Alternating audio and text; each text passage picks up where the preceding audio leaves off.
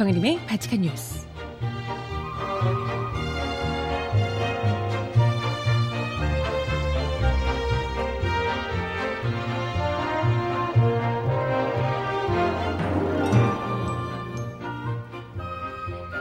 여러분 안녕하세요. 바칙한 뉴스 정혜림입니다. 어제 방북한 문재인 대통령의 대북 특별 사절단 대표단이 김정은 북한 노동당 위원장과 무려 4시간 넘게 회동하며 여러 의견을 나눴다고 합니다. 이후도 대적도 급진했다고 하는데요.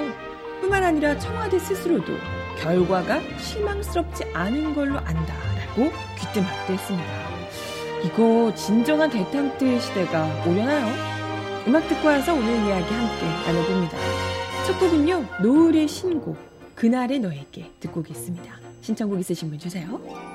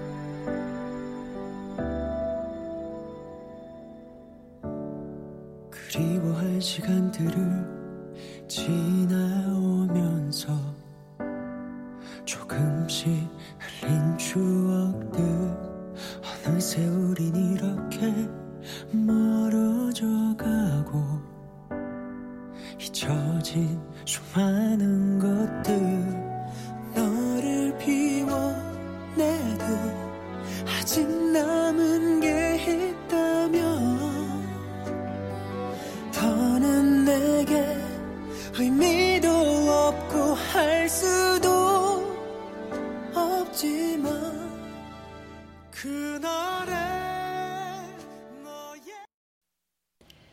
네, 첫 곡으로 그날의 너에게 노을의 신곡을 듣고 왔습니다. 네. 신청곡은 잠시 후에 전해드려 보도록 하겠고요. 아, 오늘 이야기 먼저 나눠볼게요.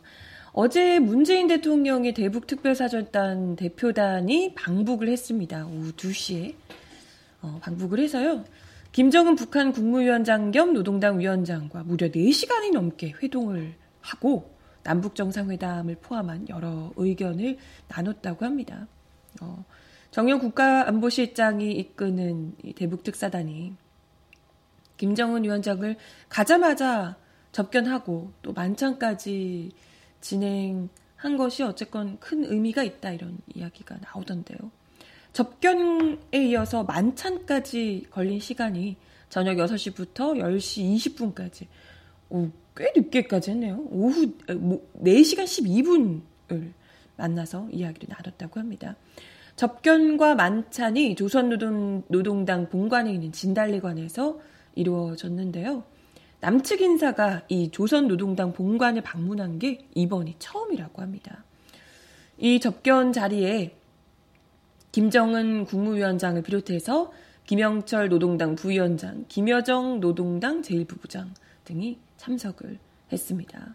이어진 만찬에는 리선권 조국평화통일위원장, 맹경일 통일전선부 부부장, 김창선 서기실장도 참석을 했고 김정은 국무위원장의 부인인 리설주 씨도 함께 했다고 하네요. 이 회동 자리에는 남북 정상회담 문제를 포함해서 의미 있는 결론이 도출된 것으로 전해졌다고 합니다. 오, 무슨 내용인지 아직 구체적으로는 얘기 나오지 않았지만 굉장히 좀 의미 있는 이야기가 오고 간 것으로 보이고요. 청와대 핵심 관계자는 기자들과 만나서 많은 얘기를 충분히 나눴다고 한다라고 그 분위기를 전하기도 했습니다.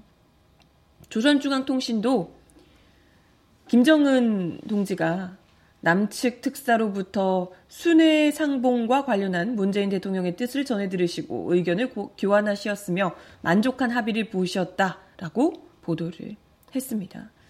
뭐 청와대 관계자도 기자들과 만나서 합의라고 표현해야 할진 모르겠지만 결과가 있었고 실망스럽지 않은 것으로 알고 있다. 내용은 아마 귀환해서 발표할 것이다. 라고 말했습니다.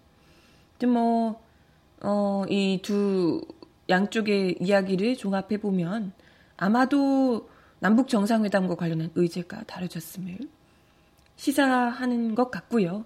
한반도 비핵화 문제 계속해서 이제 뭐 이야기가 나왔었는데 이런 부분과 관련해서도 일정 부분 논의가 있었던 것으로 전해지고 있습니다. 이 관계자는 비핵화 방법론에 대한 논의가 있었느냐라는 질문에 그랬을 것이다 라고 답했다고요.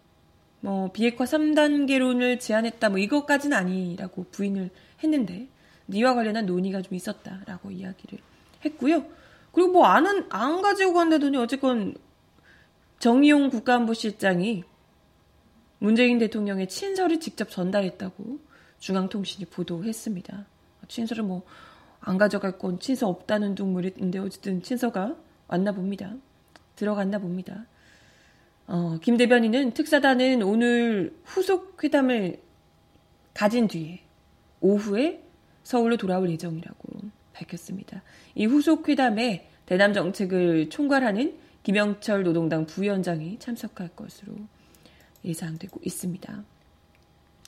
아무튼 뭐 전반적인 과정에서 북한 측이 굉장히 나름 파격적인 모습으로 적극적으로 이제 대화에 나서겠다는 의사를 보다 더 많이 보여주고 있다라고 여러 부분에서 굉장히 뭐 인사들도 어쨌든 김정은 뭐 거기다가 부인인 리설주 뭐 김여정 김영철 등등 해서 남측 특사단에 대해 최대한 예의를 예우를 갖춘 그 그, 그 이전에도 막 급 논란이 있었던 거잖아요. 네. 최대한 그런 이 예우를 갖춘 모양새였다고 하고 그동안은 한 번도 우리 남측 인사가 가본 적이 없었던 노동 당사 방문을 하게 한 데도 그렇고요. 만찬까지 굉장히 길게 4시간까지 밤 10시 넘어서까지 이렇게 이어졌다는 거니까요. 이 자체가 어, 어찌됐건 북한에서 대화를 가지고 적극적으로 임하겠다라는 것을 의사를 다시금 보여준 것으로 그렇기 때문에 음, 아마도 그 대화가 어쨌건 이제 뭔가를 풀어보겠다는 의지가 있는 사람들이 만나야지 합의든 뭐든 할 수가 있는 거잖아요. 아, 아마도 이런 북측의 태도를 보건데 우리 남측의 의견을 충분히 잘 들었 을 것으로 뭐 이제 어느 정도까지 이쪽에서 받을지는 모르겠으나 어찌됐건 어, 좀 충분히 들었을 것으로 예상이 되고요. 양측의 의미 있는, 의미 있는 합의든 교감이든 이런 게 좀 이루어진다면 남북뿐만이 아니고 우리 정상회담 뭐 이런 것뿐만이 아니고 북미 역시도 각각 대화와 좀 관계에서도 좀 개선된 방향으로 발전이 될 수 있지 않을까 이런 기대를 하게 됩니다. 그리고 또 특사단이 출발하기 전에 미국 측에서도 나쁘지 않은 메시지가 나왔어요. 보시겠, 보셨겠지만 트럼프 대통령이 북한과의 대화 가능성을 시사하면서 김정은 위원장과의 직접 대화도 배제하지 않았다는 겁니다. 뭔가 긍정적인 일이 일어나면 만나게 될 것이다. 이런 이야기를 했다죠. 그래서 아마도 특사단의 방북, 또 김 위원장을 직접 만난 면담까지 긍정적인 일이 될 수 있지 않을까. 이런 생각이 들고요. 아무튼 정부가 이렇게 열심히 한반도의 평화와 남북관계 발전, 우리 일을 통해서 동북아 정세를 우리가 좀 주도권을 가지고 가보겠다 이런 적극적인 의지를 보여주고 있는데 이걸 지금 뭐 자유한국당에서는 어떻게든 킹판을 치려고 지금 고춧가루를 뿌리고 이러고 있잖아요. 네. 사실 대화를 하자고 하는 것에 이렇게 고춧가루를 뿌리는 것은 도저히 뭐 이해가 하, 이, 되지 않지만 어쨌든 이럴 때일수록 더더욱이 국민들의 전폭적인 지지가 필요하지 않을까 이런 생각이 듭니다. 어떤 경우에도 우리 대한민국의 국민들이 대화를 통해서 한반도 평화를 이끌어내겠다 이런 의지가 강력하다라는 것을 보여주어야 하지 않을까 이런 생각이 들고요. 그래서 뭐 지금 어 그동안 이 이명박근혜 정부 를 거치면서 굉장히 위축됐던 민간급의 교류 뭐 이런 것들도 새롭게 추진을 하자 이런 목소리가 나오고 있고요. 북측의 6.15 위원회가 남측 위원회가 제안한 대화제에 의해 호응을 했었다고 하는데요. 3월 28일에 또는 3월 28일에서 31일 뭐 이렇게 어, 만나자 이런 날짜까지 못 박았다고 하고요. 아무튼 계속해서 지금 이번에 또 패럴림픽이 내일부터 열리죠. 내일부터인가? 오늘부터인가요? 패럴림픽이 열리고 이 패럴림픽 북측 대표단이 또 내일 대거 방남하게 된다고 합니다. 계속해서 지금 남북 당국자들끼리 또 체육 교류, 뭐 민간급의 대화 이런 것들이 이제 또 이어지면서 정말 어, 순식간에 마치 겨울에 눈과 얼음이 녹아내리듯이 대탕트의 시대가 활짝 열릴 수 있게 우리가 이끌어낼 수 있지 않을까 이런 기대를 좀 갖게 됩니다. 그래서 자유한국당이 뭐라고 지금 뭐 깽판을 치든 말든 적극적으로 이런 부분과 관련해서는 국민들이 힘과 지지를 우리가 이걸 이 한반도의 평화를 이토록 우리 스스로 만들어내는 것을 이토록 열망하고 있다라는 거 보여, 보여줘야 하지 않을까 이런 생각이 들고요.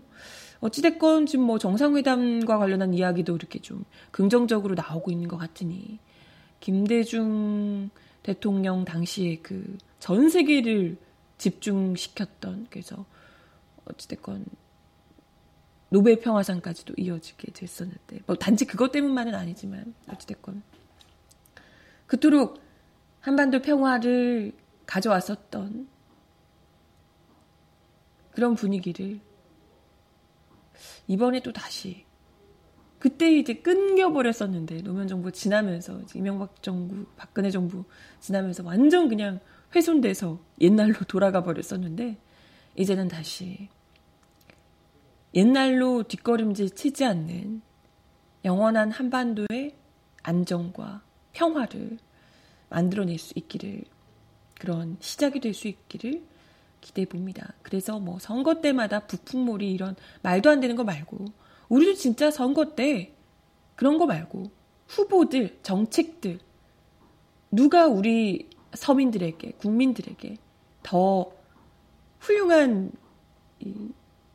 정책을 만들어내고 봉사할 수 있을 것인가. 이런 것만 보고 투표를 할 수 있도록 어르신들도 네, 그런 날이 빨리 오길 바랍니다.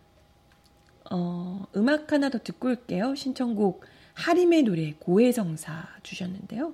듣고 오겠습니다.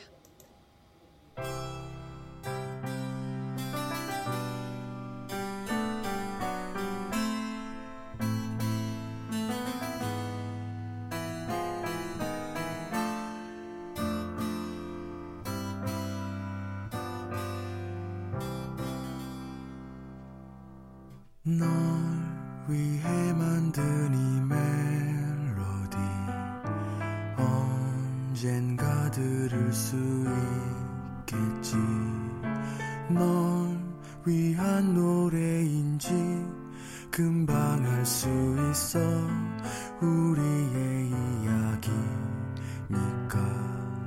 먼저 너무나도 고마워.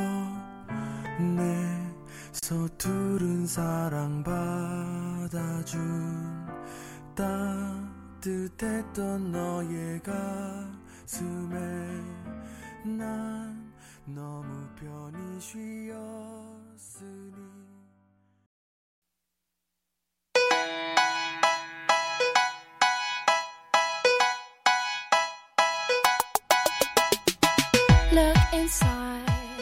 이 사람 왜 이럴까요?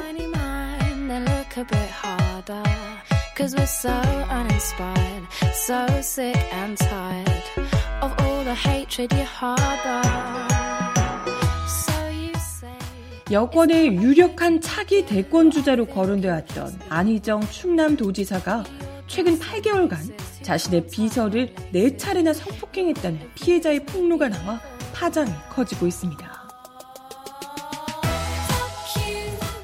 안 지사의 비서인 김지은 씨는 다른 피해자가 있다는 걸 안다고 말하기도 해 추가 피해자의 폭로가 더 이어질 가능성도 내비치고 있습니다. 안 지사는 이날 밤 자신의 페이스북에 글을 올려 모든 분들께 정말 죄송하다. 오늘부로 도지사직을 내려놓고 일체 정치 활동도 중단하겠다라고 밝혔습니다. JTBC는 이날 어제 안 지사가 비서였던 김 씨에게 최근까지 네 차례 성폭행과 함께 수시로 성추행을 가했다는 김 씨의 주장을 보도했습니다. 김 씨는 안 지사와 함께 떠난 지난해 7월 러시아 출장, 9월 스위스 출장지 등을 포함해 안 지사에게서 여러 차례 성폭행을 당했다고 주장했습니다. 안 지사는 성폭력 피해 사실을 공개적으로 알리는 미투 운동이 확산되던 지난 2월 25일에도 성폭행을 했다고 김 씨가 밝혔습니다. 김 씨는 안 지사가 지난 8개월간 해외 출장과 서울 행사 등 외부 시선이 없을 때 성폭력을 가했다며 안 지사가 내가 그러지 말았어야 했는데 부끄러운 짓을 했다라고 말했다고 덧붙였습니다. 김 씨는 지난해 대선 당시 안 지사 캠프에서 홍보 기획을 담당한 뒤 7월부터 수행비서로 특별 채용이 됐고 문제의 스위스 출장 이후 정무비서로 전환이 됐습니다. 여성 변호사협회 자문을 받아 변호인단을 꾸민 꾸린 김 씨는 안 지사를 잃으면 오늘 형사 고소를 할 방침이라고요. 김 씨는 JTBC 스튜디오에 출연해 나는 안 지사님과 성관계를 합의하고 그럴 수 있는 사이가 아니다. 나와 동등한 관계가 아니다. 안 지사에게 당한 다른 피해자가 있다는 걸 안다. 그들에게 용기를 주고 싶다라고 이야기를 했습니다. 네, 한때 대선 후보로까지 꼽히며 유력한 차기 대선 후보로 또 거론되기도 했던 안희정 충남지사가 그것도 지방선거를 코앞에 두고 아주 성범죄자로 몰락을 하게 된 충격적인 상황인데요. 한편 경찰은 안, 희정 충남지사에 대한 내사에 착수했다는 소식입니다. 경찰 관계자가 오늘 안 지사의 성폭행 혐의에 대해서 충남지방경찰청이 내사에 착수했다고 밝혔습니다. 또한 피해자가 이날 이 사건에 대해서 검찰에 고소장을 오늘 제출할 계획이어서 안 지사에 대한 수사가 급물살을 탈 것으로 보입니다.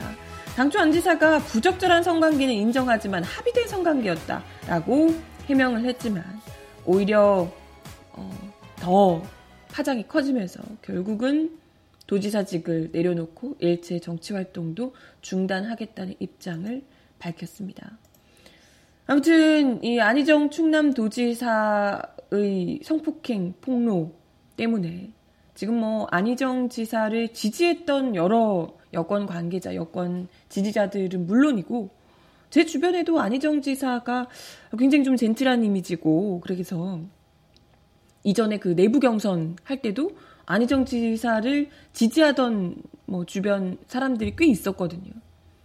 예전에 또 노무현 대통령의 대선 캠프 참모였기도 했고 어쨌든 또 가장 주목받는 여권 인사 중 한 명이었기 때문에 더 충격이 큰 게 사실인데요. 게다가 지금 아까도 이야기 드렸지만 지방선거가 코앞이기 때문에 집권 여당인 더불어민주당에게 최대 악재가 될 것으로 예상되고 있습니다.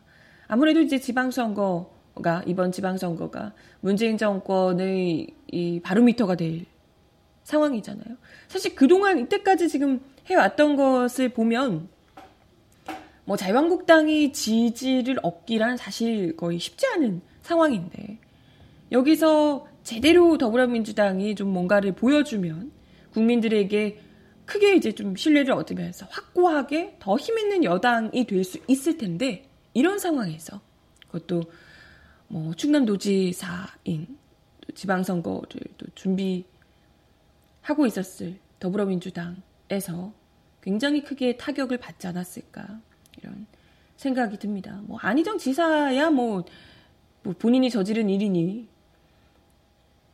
정치에서 완전히 손을 떼고 뭐 처벌을 받고 이건 뭐 당연한 일이지만요. 이게 어쨌든 당 자체가 지금 굉장히 혼란스러운 상황에 빠져들게 됐을 겁니다. 일단은 지역별로 항의 전화가 빗발치고 있는 것으로 알려지고 있다고 하고요. 당에서 즉각 이 폭로가 나온 지 2시간 만에 출당과 제명이라는 조치, 초강경 조치를 내놨습니다. 추미애 민주당 대표가 긴급 사과문을 발표하면서 도저히 있을 수 없는 일이 발생했다라고 하면서 이례적으로 안 지사의 별도 해명을 듣거나 진상규명도 따로 하지 않겠다고 하면서 국민 앞에 사과의 말씀을 드린다라고 하면서 네 재빨리 출당 조치를 했습니다. 아무래도 이게 미투 운동이 지금 불처럼 들불처럼 번지고 있는 상황이고 지방선거를 불과 100일 정도 앞둔 상황이기 때문에 민주당에서 굉장히 이제 문제의식을 느끼고 있는 듯하고 또 우원식 원내대표 등 당 지도부에서 당 차원에서 지금 미투 운동 지지 의사를 밝혔던 상황입니다. 이런 상황에서 지금 유력 인사인 안희정 지사가 성폭행 한 번, 한 번이라도 그거는 말이 안 되지만 네 차례나 그것도 한참 미투 운동이 불거졌던 상황에서도 또 성폭행을 저질렀다라는 건 당연히 이건 충격적인 일이 아닐 수 없고요. 사실 이런 문제는요, 지금 뭐, 여와 야를 가리지 않습니다. 성폭력 문제는 권력이 있는 곳에서 가장 더 많이 약자인 여성을 향해서 그 안에서 얼마든지 발생을 하고 있는 것이, 계속해서 발생하고 있는 것이 이 성폭력 문제이기 때문에 이번 기회에 더 확실하게 뿌리 뽑아야 되지 않을까. 이게 지금 뭐, 어, 우리, 이, 내가 지지했던 사람이기 때문에 뭐 이런 게 아니고, 이건 더더욱이, 아니, 진보를 이야기하고 더 나은 약자를 보호해야 한다고 이야기를 했던 사람들이 이런 성폭력까지 저질렀다면 그게 더 문제죠, 당연히. 근데 이 와중에 무슨 자유한국당 나 막 얘기 듣고 너무 어처구니가 없던데 뭐 배신감을 느꼈다며. 자유한국당이 왜 배신감을? 아니 무슨 홍발정 이런 분들이 대표로 계시면서 무슨 배신감 나 어처구니가 이게 이게 참 그래요 워낙에 그 기자 뭐 여기자들 주무르고 뭐 무릎에 앉히고 막 온갖 무슨 성폭력에 워낙에 그냥 많은 그런 정당 같은 경우에는 이런 일이 또 발생해도 그래 네가 그렇지 뭐. 약간 이런 반응이 있는데 좀 어찌됐건 좀 진보적이고 깨끗하고 이런 이미지를 그동안 계속해서 이제 구축해 왔던 인사일수록 더 타격이 클 수밖에 없는 거고요. 아니 그런 그런 식으로 정치를 하려고 했다면 그런 가치를 중심으로 정치를 하려고 했다면 당연히 그런 범죄에 대해서는 더 스스로가 철저하게 경각심을 가지고 자기뿐만이 아니라 자기 주변조차도 엄격하게 그와 관련해서 더 사람 관리를 하고 했어야 되는데 이건 뭐 주변도 아니고 본인이 그렇게 했으니까 이건 뭐 빠져나갈 구석 구멍 자체가 없지 않을까 싶습니다. 아무튼 뭐 지금 벌써부터 일부 지역에서 안희정 이름이 들어간 지지 모임을 없애거나 명칭을 아예 다른 이름으로 변경을 했다고 하고요. 줄줄이 당원들의 탈퇴 선언, 뭐 지지 철회 목소리까지 거세지고 있는 상황이라고 합니다. 당장 뭐 충남지사 선거를 비롯해서 충청권 재보궐선거까지 걱정을 해야 할 처지입니다. 그래서 지금 또 박수현 전 청와대 대변인이 원래 문재인의 입, 안희정의 친구 뭐 이런 걸 내세우면서 충남지사 선거에 좀 유리한 고지를 점하고 있었던 박수현 전 청와대 대변인에게 특히나 가장 큰 악재가 아니겠냐 이런 이야기도 나오고 있습니다. 네. 근데 뭐 각 야당에서도 자유한국당 어처구니 없지만 어쨌든 뭐 비난이 쏟아지고 있는 상황이고요. 이건 뭐 피해갈 수가 없고 마땅히 받아야 하는 비난입니다. 네. 근데 중요한 건 어, 앞으로 더 많이 나올 수도 있고요. 이게 여야를 막론한 것이기 때문에 이런 문제들이 이게 누구를 또 어디로 불똥이 튈지 모르기 때문에 근데 차라리 저는 이런 기회에 확실하게 이때까지 얘기하지 못했던 야 우리 그래도 선거라는 대의가 있잖아라고 하면서 이 피해자들의 입을 막는 파렴치한 행위는 절대 없어야 할 것이다. 이런 생각이 들어요. 네, 아무튼 참 아무튼 너무나도 개인적으로도 좀좀 충격적이고 실망스러운 소식이었습니다. 네, 음악 하나 더 듣고 와서 이야기 이어가 볼게요. 이은미가 부르는 죄인 듣고 옵니다.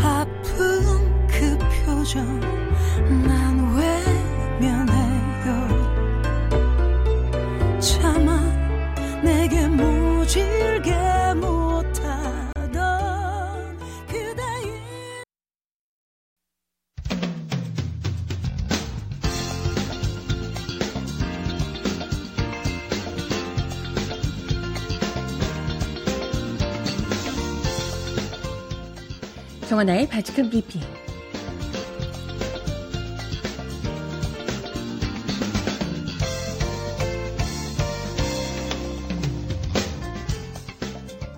첫 번째 소식입니다. 미투 운동이 사회 전반으로 확산되고 있는 가운데 국회에서도 상습적인 성추행을 당했다는 여성 비서관의 폭로가 나왔습니다. 해당 폭로가 나온 직후 가해자로 지목된 보좌관은 현재 근무하고 있는 의원실에서 면직 처리가 됐다네요. 모 의원실 소속 A 비서관은 어제 국회 홈페이지에 자신의 생- 실명을 밝히고 2012년부터 3년여간 근무했던 의원실에서 벌어진 성폭력으로 인해 힘든 시간을 보냈다고 털어놨습니다. 그동안 국회 직원들이 이용하는 페이스북 페이지에는 익명으로 피해를 고발하는 글이 이어졌지만 실명으로 피해 사례를 밝힌 것은 이번이 처음입니다.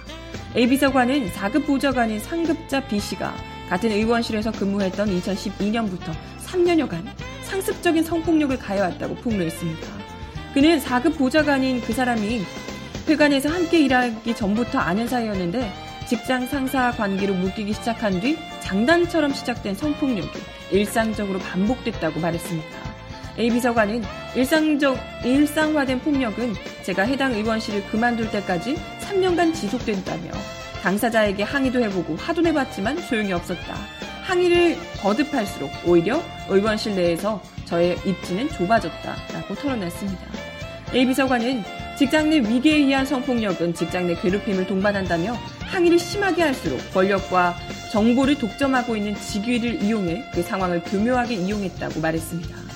그는 저는 많은 보좌관들이 그렇듯 생계형 보좌진이다. 먹고 살아야 했기 때문에 다른 곳으로 갈 수 있는 경력이 쌓일 때까지 사직서를 낼 수 없었다며 의원실을 옮길 때조차 같이 일한 직원들, 특히 함께 일한 상급자의 평판은 다음 채용 시에 영향을 미칠 수밖에 없기 때문이다. 보좌진 생활을 그만둘 생각이 아니라면 법적 절차를 밟는 일은 생각하기 어렵다고 토로했습니다. A 비서관은 그간 참 오랜 시간 자책했다. 스스로를 자책했다. 내가 얼마나 바보 같았으면 저런 일이 당했을까? 왜 나에게만 저런 일이 일어났을까? 내 행동이 잘못된 건 아닐까? 그 치욕스러운 순간을 잊을 수 없어 그 사람을 세상에 없던 사람처럼 머리에서 지워버리려 애썼다. 그런데 머릿속에서 몇 번이나 지웠던 그 사람이 회관 엘리베이터에서 회의장에서 복도에서 되살아나서 저를 또다시 벼랑 끝으로 내몰았다. 라고 돌이켰습니다. A 비서관은 그동안 여의도 정치권 내 성범죄 피해가 드러나지 않았던 이유에 대해서도 국회옆 대나무숲이라는 익명 게시판에 비슷한 사례들이 많이 올라오고 있는 것으로 안다. 아마 현직에 있는 분들은 성폭력 가해자임에도 불구하고 저처럼 가해자와 한 공간에서 일을 하고 있을 것이라며 퇴직자가 아닌 이상 같은 업무 공간에 존재하는 전현직 의원실의 가해자를 고발하기 어려운 것이 사실이다. 비교적 의원실 상급자에 속하는 직급을 가지고 있는 저는 항의라도 하지만 직급이 낮으면 낮을수록 약자일 수밖에 없는 비서들은 말조차 꺼내기 어려운 상황일 것이라고 구현했습니다. 그러면서 부탁드린다. 피해자의 자기 고백은 치유의 시작이기도 하다. 라며 숨죽이고 살아가고 있는 많은 피해자들이 스스로의 치유를 위해 함께 나설 수 있도록 도와달라는 당부의 말을 하기도 했습니다. 다음 소식입니다. 경찰이 성폭행 혐의를 받고 있는 연출가 이윤택 씨에 대해 긴급 출국 금지를 요청했습니다. 어제 서울지방경찰청 여청수사대는 어제 오후 2시 30분 이 씨에 대해 긴급 출국 금지를 요청했다고 밝혔습니다. 긴급 출국 금지 효력은 12시간이고 향후 법무부 승인 시 한 달간 출국이 금지되며 한 달 단위로 연장이 가능합니다. 앞서 극단 미인 대표 김수희 씨 등 피해자 16명은 지난달 28일 서울중앙지검에 이 씨를 처벌해달라는 내용의 고소장을 제출했습니다. 이주민 서울경찰청장은 이날 기자간담회를 통해 제기된 국민적 의혹을 해소하고 피해 사실 확인 차원에서도 수사가 엄정히 이루어져야 한다며 공소시효가 지났다 해도 조사 과정에서 새로운 사실이 나올 수 있고 다른 법률을 적용할 여지도 있어 수사를 진행할 계획이라며 수사 의지를 드러냈습니다.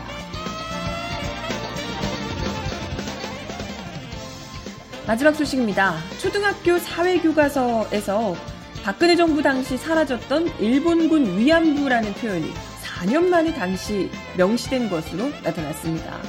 어제 전국 교직원 노동조합에 따르면 올해 신학기부터 사용되는 초등학교 6학년 1학기 사회교과서에는 일본군 위안부라는 제목의 사진과 함께 식민지 한국의 여성뿐 아니라 일제가 점령한 지역의 여성들까지 강제로 일본군 위안부로 끌려가 모진 고통을 당했다라는 설명이 실렸습니다. 새 교과서에 실린 사진은 1944년 9월 미국이 중국 원난성, 윈난성, 라무 지역에서 찍은 위안부 모습인데요. 초등학교 사회교과서에 위안부라는 명칭이 등장한 게 박근혜 정권 때 이후, 박근혜 정권 때 없애버린 이후에 4년 만입니다. 박근혜 정부 당시 만들어진 종정교과서는 강제로 끌려간 여성, 전쟁터에 끌려간 여성들은 일본군에게 많은 고통을 당했다 정도로만 서술했고요. 그냥 끌려간 여성들 이렇게 했고요. 위안부라는 명칭을 직접 사용하지 않아서 논란이 된 바 있습니다. 뿐만 아니라 5.16 군사 쿠데타에 대한 설명도 바뀌었는데요. 박근혜 정부 시절에 5.16과 관련한 이 얘기는 정부가 4.19 혁명 후 각계각층 요구에 적절히 대응하지 못하자 정부가 잘 못해서 박정희를 중심으로 일부 군인이 국민 생활 안정과 공산주의 반대를 주장하며 군대를 동원해 정권을 잡았다. 이런 쿠테타 미화, 독재 미화, 박정희 미화 이 내용을 서술해서 아이들 교과서에 실었던 바 있습니다. 진짜 기가 막히죠. 이걸 애들한테 가르치려고 쿠테타 아주 잘했다고 정부가 무능해서 쿠테타 했다고 이렇게 서술해서 역사 왜곡 논란이 있었죠. 하지만 새 교과서에서는 정부가 경제를 성장시키고자 세운 계획을 이유로 군대를 축소시키려 하자 불만을 품은 박정희를 중심으로 일부 군인이 정부 무능과 사회 혼란을 구실 삼아 군대를 동원해 정권을 차지했다라고 설명을 했습니다. 박근혜 정권 교과서에 유신체제나 유신헌법에 따른 통치 이렇게 썼던 표현을 유신 독재, 독재 정치라고 고쳐 쓴 점도 눈길을 끌고 있습니다. 그리고 또 가장 중요한 대목 중 하나가 1948년 8월 15일을 박근혜 정부 당시의 교과서에서 건국절이라는 그 주장을 내세우면서 대한민국 수립이라고 기재를 했었잖아요. 그것 때문에 이제 논란이 굉장히 컸는데 이것 역시도 대한민국 정부 수립이라고 이 임시 정부의 법통을 계승하고 있다라는 것을 분명히 밝히는 내용으로 교과서가 수정이 됐다고 하네요. 네, 이제야 역사 교과서가 제대로 원래대로 원래 역사대로 돌아간 모양입니다. 간신히. 네. 아이고 참. 네. 이제는 좀 역사 교과서 보면서 선생님들이 이게 읽어주면서 이것대로 교과서대로 이야기를 할 수가 있을 것 같네요. 어, 마지막 곡 들려드리면서 인사를 드려야 될 것 같은데요. 마마무가 부르는 우울한 우연을 마지막 곡으로 전해드리면서 인사를 드려보도록 하겠습니다.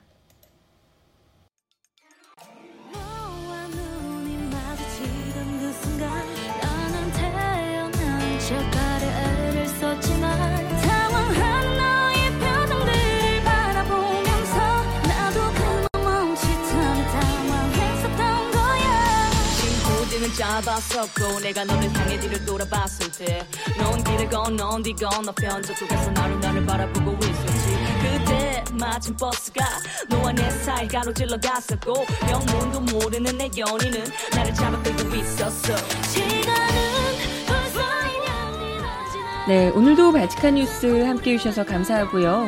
날씨가 낮에는 꽤 봄 날씨 같다고 하네요. 햇볕 모처럼 좀 즐기실 수 있을 것 같고요. 바치칸 뉴스 내일 10시에 다시 뵙겠습니다. 여러분 좋은 하루 보내세요. 안녕.